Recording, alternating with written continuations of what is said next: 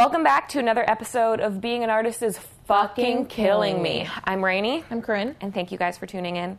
Today we have my sister Ginger Kearns on the couch with us, and she is an artist in New York City, and she used to dress me up like a tiny goth, and we've been best friends forever. Uh, we're going to plug our lovely friend Brooke Banning's new web series called Spectrum.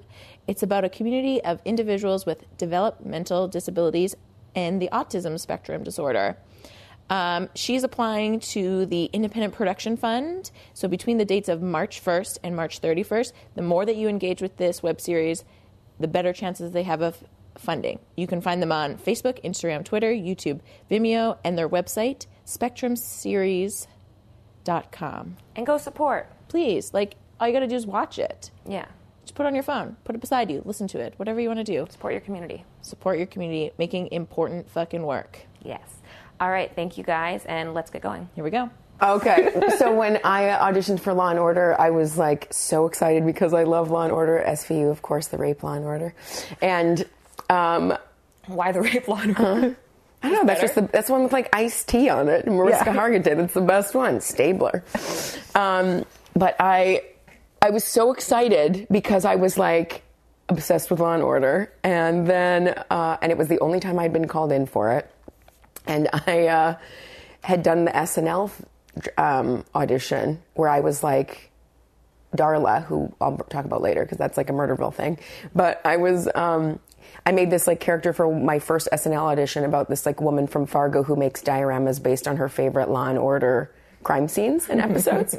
um, and so the whole time I was auditioning for Law and Order, I kept thinking, if I book this, I can totally use it in my one woman show and make fun of it. and of course, I didn't book it, even though I got a call back. I didn't book it. I was like the librarian who they go to when you're like, you know, this person was. I saw them in the library. They were checking the internet. I just happened to notice that he was wearing the red plaid scarf or whatever, you know, whatever it is. Anyway, Law and Order. Mm-hmm. But then I brought that character back later for Murderville, Darla Opperman. I think her name was Ilsa when I originally did it in SNL, and then brought her back to make Murderville. Um, talk about your SNL characters, Disney princesses with, and how it coincided just so perfectly with Kristen Wiig creating something right after. So when you audition for SNL, I mean, so I never did a main stage audition. I should be pretty clear about that. Um, but I did, I think, like five demo tapes. Okay. And you give them like a five minute tape where you have to do like original characters and impressions in under five minutes. And then like the following year, I would get feedback on it. And then they would like be like, do different impressions or do different whatever. Or do you can do some of the same impressions, but you have to do different characters or however they, whatever the notes were for that year. So I think one of the times I auditioned, I did uh, Snow White and Celebrity Rehab. Who was like drinking apple martinis and like popping pills and like she had ish, mummy issues, and uh, and like so you sign this insane agreement when you audition that basically states like if any character is made on a character that you've brought to SNL, Right. you can't sue them because they're like, oh, you know, so many ideas are the same and like people have the hmm. same concepts, which is a valid point. You know, this is why like so many people are attracted to the same kind of content At the you know? same time, yeah. Right. Yeah. Yeah, yeah. Um, or there's like surges and things because it's like all of these pilots that are about, you know, like the Big Bang Theory, for example, all these pilots that are about like nerdy space guys Right. are getting like seen at the same time. It's like just a matter of which one they decide to pick. So I made Snow White and Celebrity Rehab, and then like two years later, or maybe even like the next year, they do this like Disney Princess um, Real Housewives Yes. episode, and it's like them all being just like, you know, alcoholics in in the Real Housewives, and every person I know that knew like had been in like a one woman show class with me, or had like seen my um, audition tapes or like talk to me about sketch at that time because I was in a sketch group um, at the same time that I was like auditioning for SNL and all of these other things. Um, sent me that like, oh my god, Ginger! They're like they stole your idea. I was like, I'm trying not to say that they, st- try not to think that they stole it. Because like people have the same ideas, but it's strikingly similar to were the exact jokes I made. Oh. Um, but you know, like, yeah, I guess I guess people have the same ideas. So it was just like you just think at that point, like, if you're so on like brand Right. with what they're looking for, why aren't they casting you? Yeah, or you know why what I aren't mean. you getting like a main stage audition? yeah, why am I not getting a main stage audition if like I have the same ideas that like your people are bringing in? Right. You know, like if I'm like on that same wavelength Mm-hmm. Of like concepts and things that you're clearly interested in, like why am I not being brought in? And that's like what's so infuriating is like you being an actor specifically is this very weird thing where you get rejected over and over and over and over and over and over and over again. And this part of your brain has to be like, right, so they didn't like me, but maybe they're just waiting to use me for a bigger role. Which is like, if you told a therapist that, they'd be like, this person is delusional. Yeah. Like narcissistic and sociopathic tendency, tendencies. because it's just like, But that is what's happening in the back of your brain. it, it well, this is so like, I've had Has so. to, right? Yeah, and I've had so many m- moments in my life where I've like quit the business, like in my inner monologue. You know, mm-hmm. like I auditioned the first time I auditioned for um, Boardwalk Empire. I went in for like an under five, like a co-star role. It was one line, and the previous time I had been brought in by this casting director, I had been brought in for an under five, and when I walked, it was for the show How to Make It in America and I got brought in, and it was th- for that role. I don't really remember what it was for. Some kind of like punk rock girl. And I walked in, and they were like, "You look amazing. Like you look so perfect for this." And then I proceeded to screw the line up. It's one line, okay? It was like something I don't even remember what it was. Something like "rock out with your cock out" or something. and I literally said it wrong, and I was like with such confidence. And the casting director was like, "That was great, but." That's not the line. So if you could just say the line right. And I was like, great. And I did it again. She's like, again, that's great, but that's not the line. And like, she gave me so many chances. And by the end of it, I was just like, can you, it like just reading the side with it up to my face, like you. And it's like, all of a sudden your brain's like, I don't think I know how to read anymore. and you're just like doing this one line. And it's, anyway. And then I walked out of there being like, I'm, I can't believe I can't say a one line. But it's weird because all all actors have the most difficulty with uh, under fives. It's like the hardest thing What to is an audition for. And under five is is a role with under five lines. So it's like the waiter that's like, you forgot your dessert, or like right. the doorman who's like, good night, sir. You know, it's like those lines that actors usually end up screwing up the most because you go to school and you mentally prepare like how to do huge characters and huge roles. Right. And then you go in and audition for this thing that's like, you want your instinct is to like make a whole life for this person that the the they're only going to see for just one holding the door open. Yeah, exactly. and like and so then you're just like too much, you know?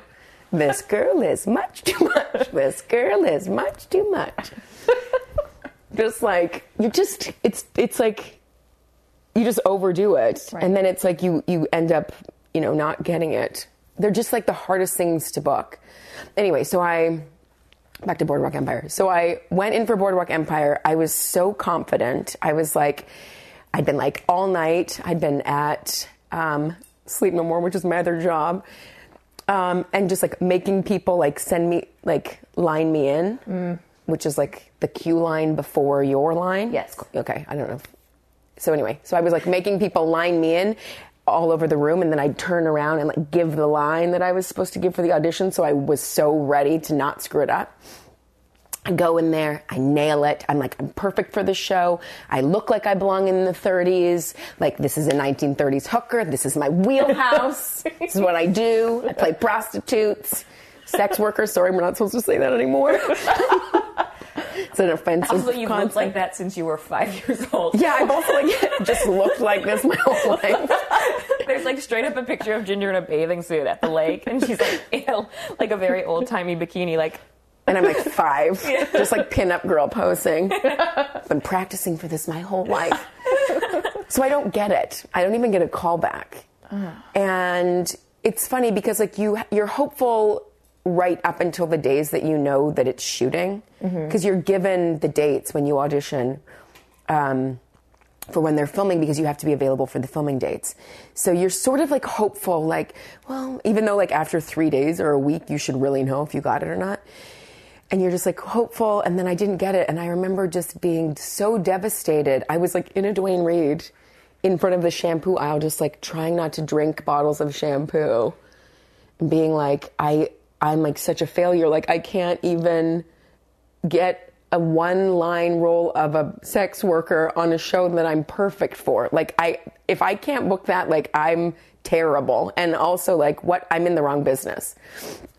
Um, and also I'm gonna drink shampoo right now, so I should leave the leave the department store or the Duane Reade. But you do end up booking Boardwalk. Well, okay, so so the point is of that is after like, you know, 2 weeks of me like crying and writing a whole other TV show based on somebody who's trying to commit suicide, which we can talk about later, Carter and me. Yeah. Um which is kind of amazing because like when you're in these like really dark twisty moments of like drink you want to drink shampoo and also like you're going to quit the career you've been working on for 20 years you're like oh i'm going to write an i'm going to write a, my own tv show Yeah. And it's going to be it's to like be influenced by all of these like dark feelings um so anyway, so after two weeks of you know me quitting the business, some like weird voice in the back of my head was like, "You're not quitting the business. They're just saving you for a better role." and I was like, "This is crazy." You know, like I'm obviously delusional, but some part of you like really believes that. Right. And then it happened. It really did happen. Like, you know, cut to like two months later, and I was brought in for a guest star role. And I thought, this is totally crazy, but it was a way bigger part. Right. And and I went in and I, you know, booked the role and and that's so it's like you are crazy, but also like you have to kind of have that kind of crazy brain You have to be crazy. Yeah. you have to be crazy and you also have to like you have to be delusional in a way that's realistic for the business that you're in but also not so crazy that like you need to be institutionalized you know what i mean not that some people don't have to be institutionalized once in a while but like there's a very big difference of like if i was living in my hometown of brandon manitoba Right. you know, doing whatever job there and telling myself that I was going to be on a soap opera one day, even though I like had no agent, had no connections to the business, Yeah. wasn't auditioning, didn't know anything about like, you know, the lifestyle. And I'm just like one of these people that's That's that's, actually delusional. Right, yeah. Whereas like if you're living in like, you know, a big city where you have access to agents, managers, TV shows, Yeah. you know. And and to be honest with you, at this point because of the internet, there's work everywhere. Yeah, So right. even in smaller communities now, they are filming things and you can work, you Mm-hmm. know. When I was growing up like the idea of working in television and living in Winnipeg was not a possibility. No. You know, but now it is. Now it is a possibility and that's brilliant, you know. Um Part of it me just wasn't, sorry. that the reason that like that idea happens in people's brains is because that's what you get told at like every audition from like any audition you go to is like if we don't like you if you get cut like don't worry it's maybe we're gonna bring you maybe it's because we know right away It's not you. it's not you you just isn't you know Yeah, I mean, that's a really nice way of telling actors that they're not good or that they don't want them, you know? I mean, I, I don't, I, that's such a hard thing for me to swallow because I've in, you know, I've been in this business professionally for almost 20 years and the times that I can count that something like that has happened to me or somebody I know is like on one hand. And I've probably been on 5,000 or more auditions. Mm-hmm. You know, it's like, it's just, it doesn't happen. yeah You know, if you get cut right away, I mean, if you get cut right away, it's probably because you don't look the Right. way that they want you to look. Right. That's like the immediate cut. Right. Mm-hmm. Is like you don't fit into the world that we're creating. And you know, I had I have like a very nice analogy that I learned in school that was really helpful. And it's when you go to an audition, they're making a salad. So like let's say they're making, you know, like a Caesar salad and you're a carrot and you're like a fucking amazing carrot. You're like the best goddamn carrot. You're You're, like so carrot. orange. Yeah, you're like carrot. so orange and like crisp and awesome. And they're like, bitch, we need a crouton. And you're like, I can be a crouton. And they're like, you can't be a crouton. You're a carrot. And I'm like, no, look, I can bread myself. Because actors are always like, you know, no, I can be what you want me to be. Just look at me. I'll bread myself and cut myself into little pieces. I'm a crouton. Like, no, you still taste like a carrot. Get out of here. Stop coming to the office. Stop showing up. Uh, so that's just like you know but that but honestly like that's sort of that's how the business is and you know i got told when i was very young like that i'm a strange type and unfortunately that was something that always like stuck in my brain. And i think that it's been to the detriment of i don't want to say detriment of my career because obviously like you know i'm not doing so bad. But like i think that when somebody tells you how you are you you get a little bit hung up on it and it can like cause like blocks in your career. Yeah. and not not even like hmm. like like these kind of blocks that like it's like what you're bringing into the room with you. Right. it's like this invisible thing that people are like oh there's something off about her. We're not going to cast her. Or like she is weird. And it's one of those things where you it's just something you end up bringing into the room with you and it's like i'm weird. And it and then you don't get certain things because of it but then also it's kind of amazing at the same time because it's like what sets you apart you know? Right. Mm-hmm. But those like that also becomes like a little bit, bit of a subconscious block. Of course. Where you, you don't even think about it and it's like something you've embodied so deeply that it's so hard to dig out of. Yeah, yeah, exactly. And there was a whole time period where I was with this agency for a very long time, and uh, when I was like first starting out in um, in my professional career, and I wasn't getting called in for auditions, and and it was this very weird thing where I didn't really know what was wrong with me, and I would go talk to people in the business. Um, and they would say, "She's amazing. She's so amazing, but we don't know what to do with her. Like she's so brilliant, but we don't know what to do with her." And I, I'm, so I went to this seminar uh, by this guy John Depolito. He does a seminar called the Actor's Niche, and it's about finding what your sort of like what your essence is mm-hmm. and what you bring to characters. And he's broken it down into this really cool science of like, you see people like Philip Seymour Hoffman, and he was such a brilliant talent, and his whole thing was sexual perversity and addiction. That was like every character he played, whether he was a priest, whether he was like the guy in Boogie Nights. He was always he always had a character that was like he was the weird guy jacking off in the corner in like everything he did. You know what I mean? Which is sort of crazy because it's like what made him so amazing to watch on screen, but also it was like his Achilles heel in life. You know, uh, and he unfortunately, you know, um, passed away because of his addiction issues. Um, and that's so sad. But that sort of like raw essence that people have, everybody has that. And this guy has created a science about being able to pinpoint what your essence is. And so my essence is an eccentric or quirky woman in an obsessive romantic relationship, real or imaginary, which is quite specific. But when he said that to me, How long did he know you before he said that? literally, I went to a four hour meeting with him. Hmm. And in the four hours, he does this thing where you like, you he asks you to list like your favorite movies, your favorite actors, what your favorite performances are by them in like books, theater, film, television, and then he asks you to talk about them.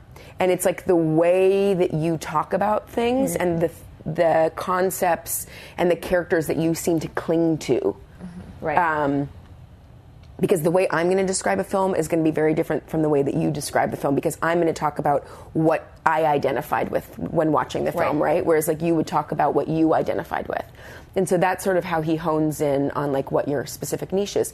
And it's quite amazing because when he read that to me, one I cried because I was like, oh God, this is why every relationship I've ever been in hasn't worked out.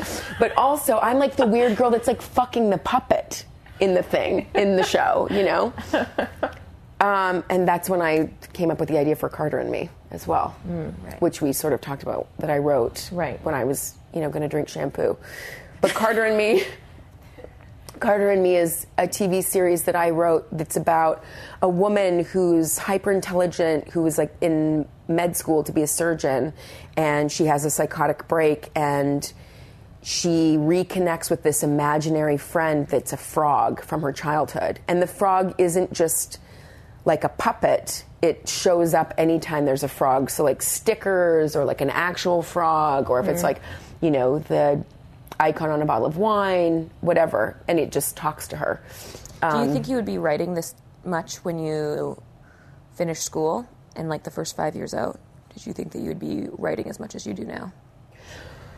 Um, that's tricky because I went to a conservatory program Right. when I was 18, uh, AMDA in New York. And that was the best thing I could have done at the time because you didn't go to real school. You went to like tap class and ballet class and acting class and voice lessons and, you know, f- the history of film, but you, you didn't have to like sub, like you didn't have to supplement it with any other classes. So it was Right. like just an art program. Right. And I think that's sort of like all my brain could take when moving to New York City and being in school at the at the same time. And then I started auditioning and you you don't I guess I didn't really think I was going to it's a, that's a hard question because I guess I didn't really think that I was going to get into writing. But do you think that you started writing strictly because you were going to start writing more stuff for you? Well, I got into writing. So when I went to the New School University, it did. The New School is this amazing program because it took the credits that I had accumulated at AMDA, and then it let me create my own degree. So I didn't. Oh, I Oh, wasn't forced to take any classes, but I was forced to take like practical or non-practical, certain amount of credits because Right. I had done so much of the practical work already. So a lot of those classes were writing classes. So I took like screenwriting and you know how to make an independent film and developing ideas for film just because I was like this is the business that I'm interested in that I don't know anything about. You know, mm-hmm. I obviously didn't grow up with parents that were in the film and television business. So this was like a whole new world to me. And to be honest, when I originally got into AMDA and was moving here, it was sort of always in the back of my mind like, if you don't like this, you don't have to stay. You don't have to stay. You don't have to be an actor. This was just like a very good life experience. And when I, you know, was 18, we talked about that. Me and my parents had talked about like, you know, this is going to be a really cool life experience for you. You can go to New York, you can live there for two or three years, do this amazing like acting program, and if at the end of it you don't feel like you want to be an actor, you can like come home and like go to BU and get a bachelor of science if you want. That's so hard. That's very interesting. Did you feel because i feel a little bit of shame if I was to ever like step away Right. from being in the arts. I think that's what a because lot I've of people feel invested like, so yeah. much time and energy into it. I think that your perspective changes the older you get. I Okay. think if I was like the same age as you guys are, I might have had that. Mm. But now, well, now it's different because now when I decide I'm going to quit, because I was most recently going to quit the business in September of this past year. So, like, what is that, six months ago? Yeah. So I got dropped by my longtime manager. It was very devastating for me. It was probably one of those things that you're like, this is those scenarios that you have that are like worst case scenarios in your brain. This was, was one of my biggest fears. Um, and my longtime manager dropped me. I was devastated. I was like, I'm. I'm at that age for women where they the business calls it like the hard age for women because there's not a lot of roles for us, um, and so I was like, my career's over. Like, I don't have enough credits on my resume in the film and television industry to sort of like roll me through. I'm not like somebody who had a recurring role on a TV show, show or was the lead of a pilot or even ha- has like a bunch of guest stars on my resume. I have like a theater career in New York and you know a few very flashy credits but not a lot of credits Right. and so i was like my career's over and you know so your first instinct is like i guess this is it and then i realized that i was in too deep like I, I e- even if i tried to get out of the career i i'm in too deep at this point Right. like i was like okay like realistically like okay i'm going to quit and immediately I was like, well, my contract at Sleep No More runs until February, the end of February. So I'm stuck now September, October, November, December, January, February. I'm stuck for another six months. Right. And then I'm writing a pilot with this person. I'm I have a shoot set for Murderville. I have a film that's like being sent to festivals. It's like I You can't. even if I tried to quit, it's going to take me like at least a year to like unhook myself Mm-hmm. Right. from all of the commitments that I've already made in the business. And then, and this very weird thing happens to your brain because you're like, well, then what am I going to do? Like, what's my new life going to be? and of course, like, I'm just like, oh, I should have a baby. This is a And then I'm like- statement. she called me. I'm like, I should have a baby. And then I should force my baby to be an actor. Oh no! This is why we have child stars. And I'm just like, this is a great idea. I'm going to have a baby. The baby's going to be famous. I'm going to be the new, uh, what's her name? The Kardashian mom? Kris, I'm going to be the new Kris Kardashian. By the way, say what you want about her. She is a fierce worker. Nobody fucking works. As, I, I love the meme. It's like the devil works hard, but Kris Jenner works harder. I mean, she is amazing.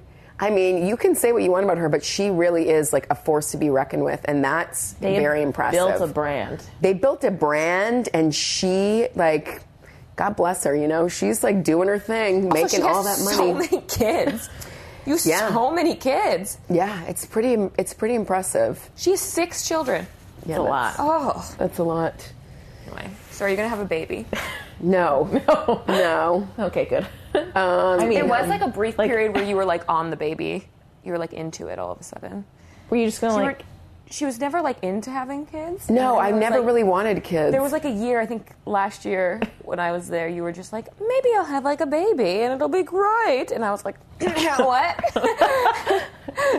yeah my whole life i was like i'm never having kids it just like wasn't something that i it wasn't something that i thought i wanted when i was like really young mm-hmm. and then i think when i moved to new york to be in you know the entertainment world it was really it was just something that was so far from like a reality Right. in my life um, and even now it's so like i have you know maybe two friends in new york that have babies like Right. nobody has children that in the city. in the city that are in the arts. Right. Very few people do.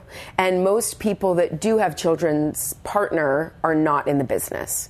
So they have a partner who has like a very stable job with healthcare. And then they can go on auditions and look after the child. To be fair, that's not everybody. You know, my rehearsal directors at Sleep No More, they have two beautiful children and they clearly make it work and that's amazing, you know, and they're both artists and that's like you could, you know, what a great life. Right. Um, and they're also just like lovely people. So, yeah, but so now I'm now I'm off that train. oh, you're not hunting for someone to have a Not baby? hunting for anybody to have a baby with anymore. Uh, now I'm just like I'm like going to be one of those ladies who's like, but all of my scripts are my children. and I'll take care of this one about murder, and I'll take care of this one about death, and I'll take care of this one about suicide. Do you think all those scripts have to do with how they coincided in your life? Um,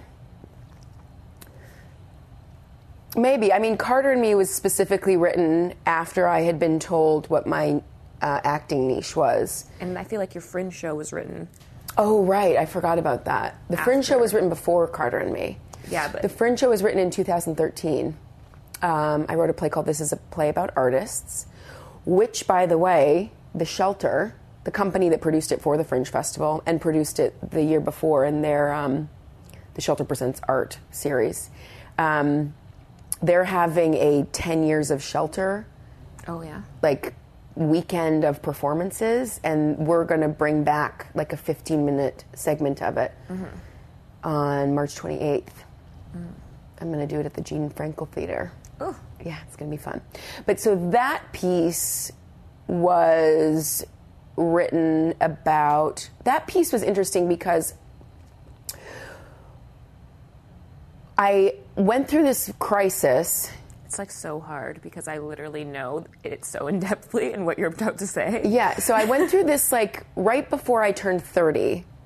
I sort of had this like reality. There's very few moments in my life where I have this like aha moment, and I think it's for every the same for everybody, where you're like all of a sudden you're like, wow, I am not taking responsibility for my own life and career right now. Yeah. and it's like a it's like a, somebody like shocks you with a cattle prod, bam.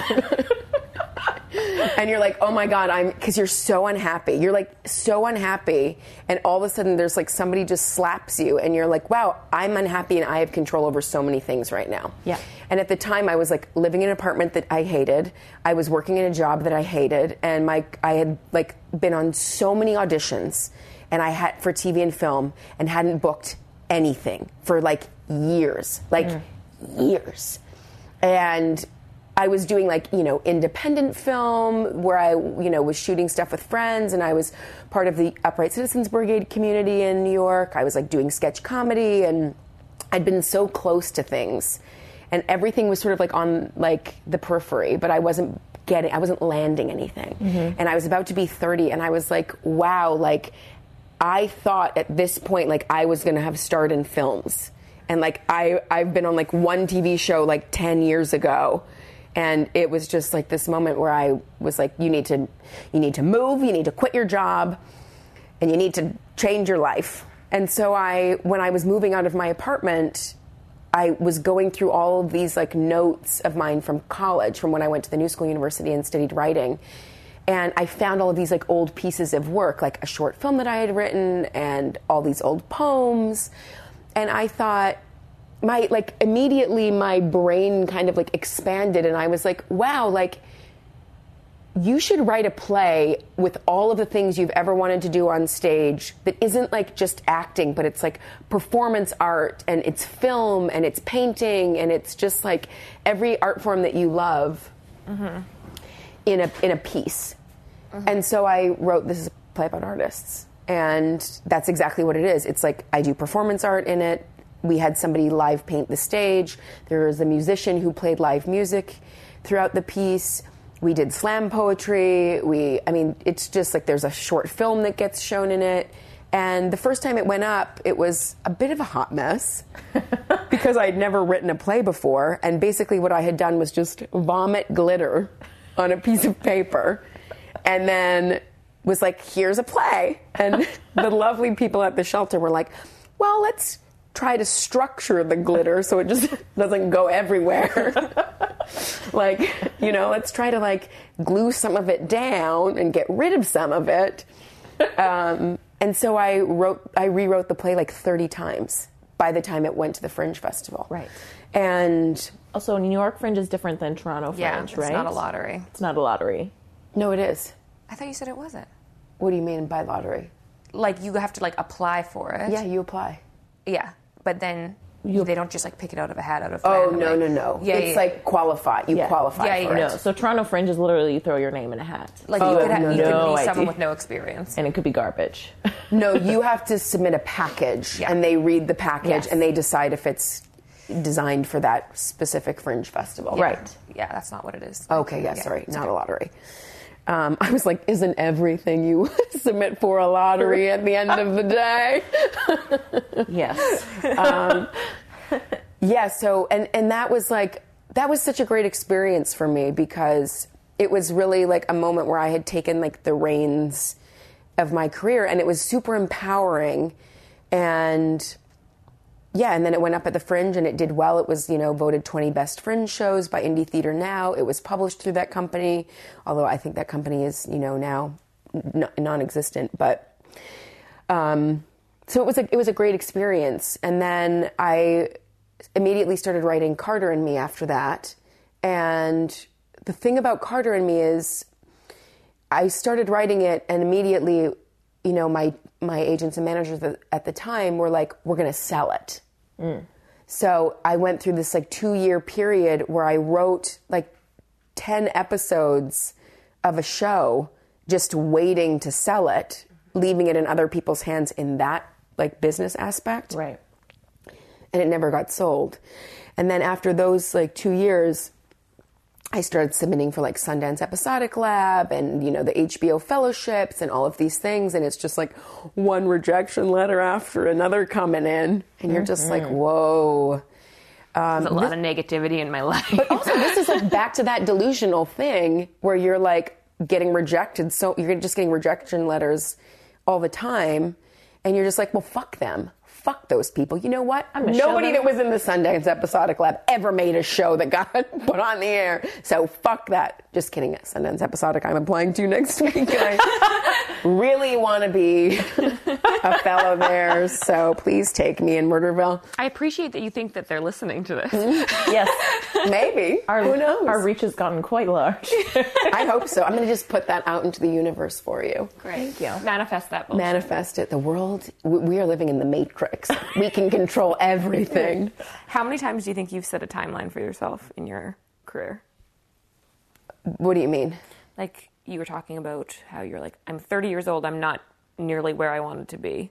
And it's funny. Quit. Well, you don't, I've never really set like, I have to have these goals met by this age or in this time frame because you learn so early on that you have no control over mm-hmm. anything. You have like, I mean, even like getting an agent, for example, like you can submit to agents, you can invite agents to your shows, you can, you, you can, you know, send them postcards, you can send them pitch packets, you can have meetings with them. What, I had a meeting with a management company where I was in a movie that was in like Tribeca Film Festival, Venice Film Festival, Toronto International Film Festival.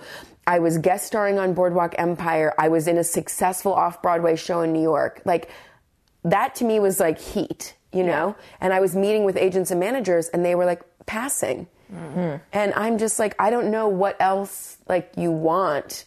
And then they'll sign somebody like right out of NYU Right. because they went to NYU. Like who fucking knows? I I just tried I stopped trying to like figure out what But that's probably hard because, I mean, you're type A. Like you like to control, you like to be able to like have goals set and you, Yeah. like you run at a 12. yeah, yeah, I run very high.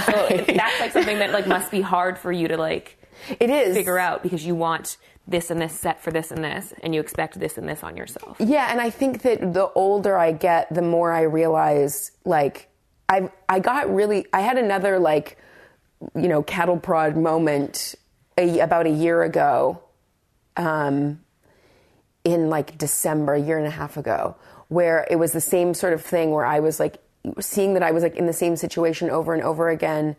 This was like in a romantic way. Mm. And I was like you need to take responsibility for your actions. Like you are not dating losers you are like actively entertaining these people. Like you are like a lighthouse in a storm, just like with boats just like crashing into the rocks at you. And you're just accepting it with open arms right. and like being this like sort of like beacon of hope for these like lost souls. But like that's really great if you're like a nice person or a therapist, but like you shouldn't be like romantically involved with people like this.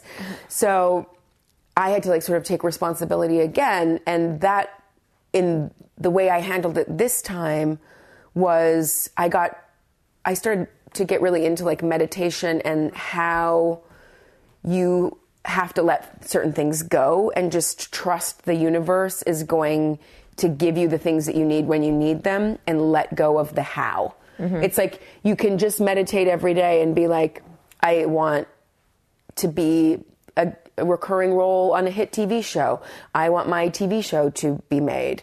I want to have a role in, you know, uh, an independent film at Sundance.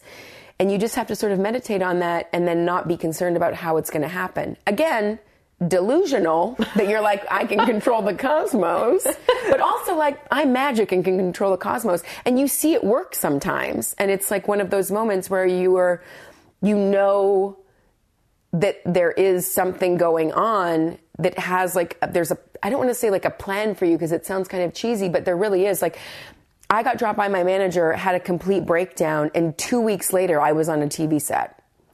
Like that's nuts. I hadn't worked in TV in like five years. I had like auditioned, didn't book anything, was like one of the reasons I had parted ways with this manager was because like they weren't getting me any auditions. Mm-hmm. And so when I got dropped by them, I was like, well, I guess I'm not going to audition for television for at least like the rest of episodic season. Yeah, it was like right.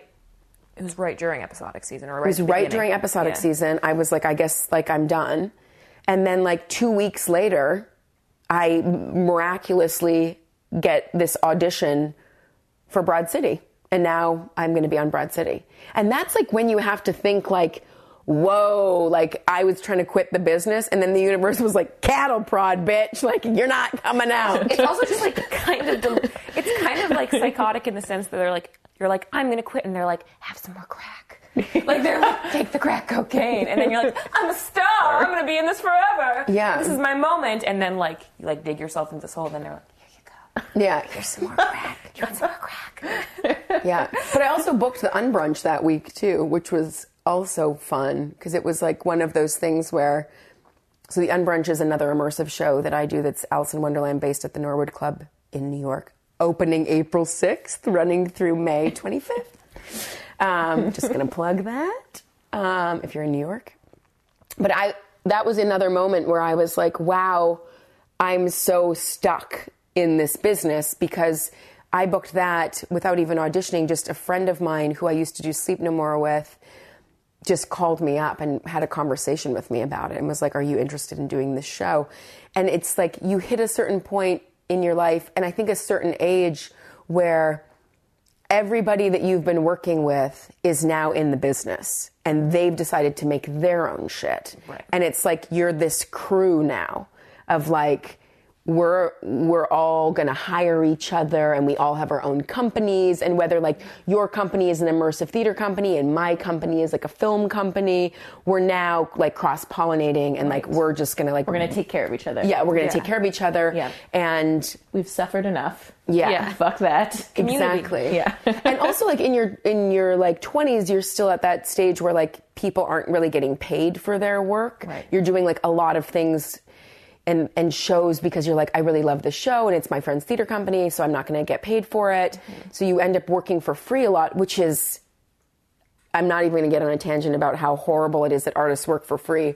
But anyway, um, but now that you're older, like now there's money involved. It's Right. like whether you're getting, you know, you have a Patreon or you have donors or there's like producers that you now know from other work that you've done who are giving you money or you're running Indiegogo campaigns or Seed and Spark campaigns. You're now that at that stage where like we're all in this and now we're all getting paid for this. Right. And and I think that you just level up again when you you know you increase in age and I think it gets you just sort of get older and it's like the money increases, you know? right. So it's like we're getting paid a certain amount of money for all the work now and then in like 5 years it's going to be more money. right I like how you just said you're getting older and you're leveling up, Leveling up.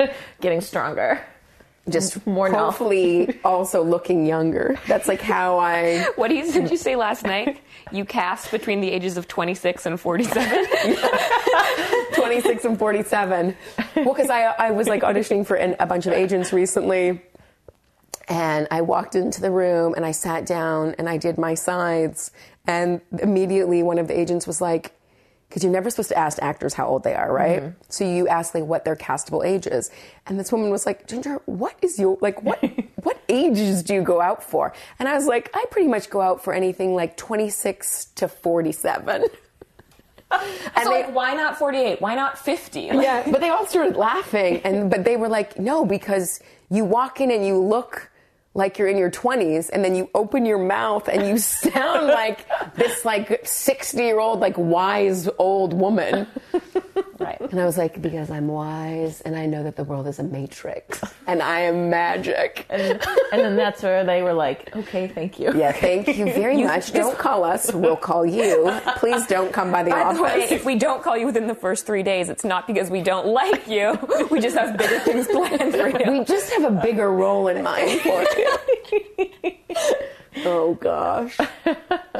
Yeah, it's just, you know, it's just such an interesting business that like I think anybody who's an artist in any capacity and I define myself as an artist not an actor mostly because I have all of these other projects that I I mean I obviously am a writer writing plays and films and television shows and also performing them. And i like perform in immersive theater which is like quite different than performing in regular theater mm-hmm. or acting for camera and then i you know have these plays that i write that have poetry pieces in, in them and i have like another side project that i've been working on called i'm a yellow octagon that's like all art pieces um, so it's just like I sort of define myself as an artist, and I think that that shows up a lot in like the way that I dress and the way that I behave and the choices that I make. And I think for everybody, that's how it is. Like the words you choose, the way you present yourself, is all part of your art at the end of the day, right?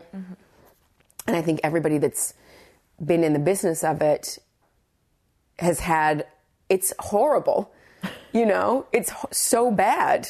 It's like you sort of walk this line of being the happiest you could ever be in your whole life. You're elated that you feel like you're full of diamonds like your just whole body is full of diamonds and you're just shining and this also line where like you might jump in front of a subway train at any moment Ha ha, Lolo. but you know what though? That's the thing is like somebody once explained to me that most people, if, if you looked at emotions like a metronome and, you know, the metronome can tick where it's, it only is, you know, expanding like, you know, by six inches, like three on the high side and three on the low side, or, you know, that's quite a big metronome, but, um, but then artists, we have this, it's like, it opens up and it's like you're doing like a three, six, you Right. know, like, I guess it's 180. 100, 180, yeah. Yeah. A 180, and it's like your highs are so much higher than anybody else in the world experiences, and your lows have to be equally the same because we're it, it's you know we're even Right. we're not like you don't get to just have one without the other that's the whole concept of like you know the yin and yang Right. and light and dark is like you you get both which is why comedians Yeah. have If you lived in this middle ground that had no emotions, you would be just like you'd be an through- accountant or you'd be like severely depressed and on meds. But like, I Yeah, wonder yeah. if that's like a person, something that like a personality trait that artists, people who are artists, are just have, and that's why what they're they are what they're doing, or if it's just something that you develop. I, I think that it's something that you innately have. I, I don't think that, I mean, I think that you can develop skills like techniques and, um, and I think that you can open your mind to the kind of art that you want to create. So, like, if you go into the business as an actor or a dancer, and then you move into like choreographer or writer, or and you can like wear these different hats at any time. But I think anybody that's decided I'm going to go into the business of art, knowing that I'm not going to get paid, mm-hmm. knowing that it's going to be awful, knowing that I'm not guaranteed a job, is crazy. That's like an insanity thing. you also have the capacity to like deal with that. I think the people that don't have the capacity to deal with that kind of stress, They get out of it right away. They don't do it. I also think a lot of people start knowing that they're like, oh yes, but it was different for you. I'm gonna be a star. Of course. But then you're like in the business for like two years and you're like, whoa, you know, Yeah. this is, I am sad a lot. I'm sad a lot and I hate waitressing, Yeah. you know, or temping or working in retail or whatever job you have. Because every, I'm not going to say every, because I think that there are people who have been like, you know, blessed with very different lives, but like probably 90% of people that hold up Oscars as like actors have worked every single horrible job, have done shows for free in black box theaters, have waited tables, folded clothes, Had been five rejected, roommates. had five roommates, been rejected so many times, been dropped by managers, fired managers, you know, like Yeah. lost relationships because of their career choices. It has to be, you know. I mean, there's obviously people who are very lucky who like were born into the business and mm-hmm. and you know their trajectory is very different but it's just one of those things that you don't see that when you watch the oscars. Mm-hmm. So when like middle america watches the oscars they don't see the struggle that goes into the it goes into the movie or the career. Um, and that's part of why it's amazing too because it's a lie Right. everything is a lie. You're lying when you're acting. You're telling people lies. Right. Now this is a lie. Um, but everybody in the business knows how hard it is, you know, and knows that it's just like it's such a, a weird cocktail of like hard work and luck. Mm-hmm. You know, it's just mostly about luck. Mm-hmm. And people who And do you just like think you're unlucky? me, Well, like a lot of people or people that aren't famous, do they just like start understanding that they're just not lucky people? I mean, I think that there's a very different, a big difference between like, I think to be like a somebody like who's a celebrity, there's like some luck involved Mm-hmm. Right. because you have to, you know, line up. Your show has to line up, or your film, or whatever project Yeah. you're working on has to like sort of hit all of these like the stars have to align, Right, right, you right. know. Whereas like I've been working as a professional artist for I think five or six years now, Mm-hmm. and that's where all of my income comes from. I don't have a side job. I, you know, act in an off Broadway Also, show. you did that. You had this weird thing happen where your side job just told you to quit. My side job did tell me to quit. My last side job, I was bartending at a restaurant on the Lower East Side in New York, and I was doing, I think, my first contract at Sleep No More, and I was in Boardwalk Empire. Right. And my friends were running the bar, and they were like, "Can you, can you quit, please?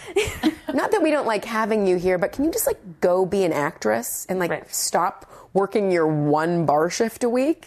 and I, honest to God, was like terrified because I thought if I leave the bar industry, I'm never going to want to come back. I'm never, ever, it's going to be so much harder to come back because I'm going to feel like a failure if I have to go back. Right. Once you leave the side job, if you ever have to go back to it, it's like that f- amount of failure is like, it makes me want to cry right now just thinking about it. You know what I mean? Because it's like such an ego blow. Right. And it's sort of another one of those moments where you're like, wow, like this is not what I wanted my life to be. And you just, the amount of times that you have that as an artist is so upsetting. Mm-hmm. And it doesn't stop. And like for the 2% of people that are in Hollywood that it like, does that it they have like these careers. It even like i imagine that when you get to that level there's still issues. They're Right. just bigger issues Right. you know? Um, and you also i think get accustomed to a certain lifestyle at that level.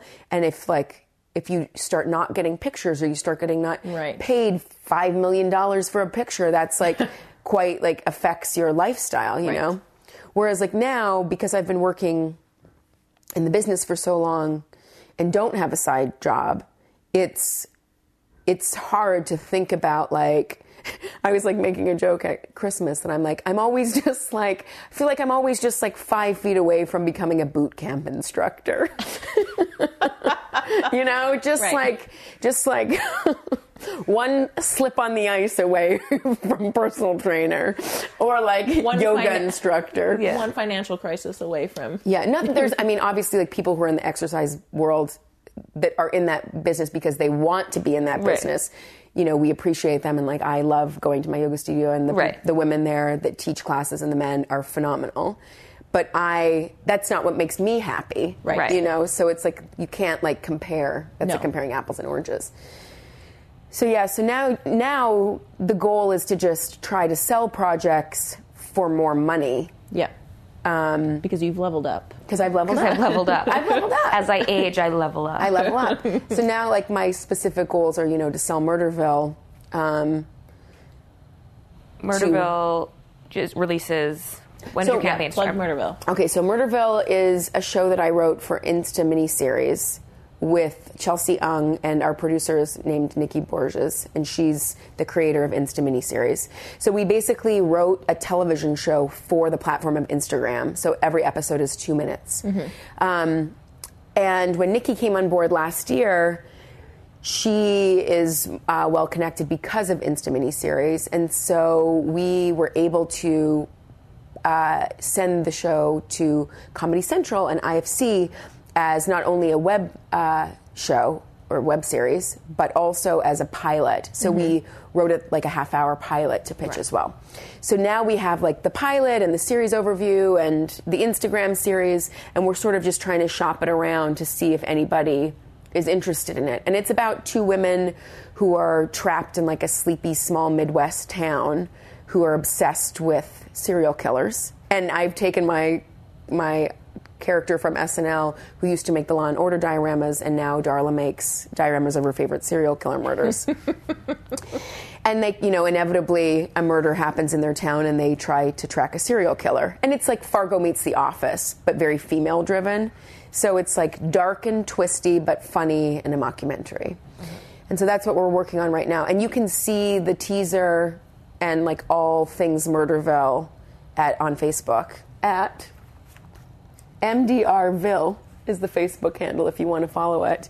And we are, yeah, we're trying to sell it, but also we, we sort of have this goal that if we can't sell it by April 1st, we're going to launch a Seed and Spark or an Indiegogo campaign and self fund it Make it yourself. and make it ourselves. And we'll make it for Instagram ourselves. Right. Because there's also this, you know, you have these shows like Insecure and Broad City who did web series first and then were able to sell their show. So that's like another sort of goal is like if we if we do have to self fund it and put it on Instagram, specifically put it on Insta miniseries, the hope is that you know it gets enough traction and attention Right. that we will be able to sell it as a pilot and then have our own show and then give jobs to all of our friends Yeah. and work forever, forever in the film and television business. Getting Um, little nuggets every time. Yeah. Sorry, no, keep going. No, no, I was just going to say, um, and Broad City, obviously, like those girls are incredible and Right. amazing. And you can watch me on Broad City March 14th. Woo! Yeah, the, Yeah. those girls are doing it. They're doing it, and they're like the kindest, nicest. They're just so wonderful. It's so nice to meet people that have their own show. They like run that ship. Like they know everything. They're doing so many. They wear so many hats, and they're so young, and they're just like firecrackers. They're amazing. It's amazing. It feels weird asking you this question after we just talked about things that you should plug. Don't ask me. I, I just casually plugged everything because every time I'm interviewed, I'm just sort of imagining I'm on like you know Jimmy Kimmel or Jimmy Fallon's couch. well, you basically are. You are on a couch right now.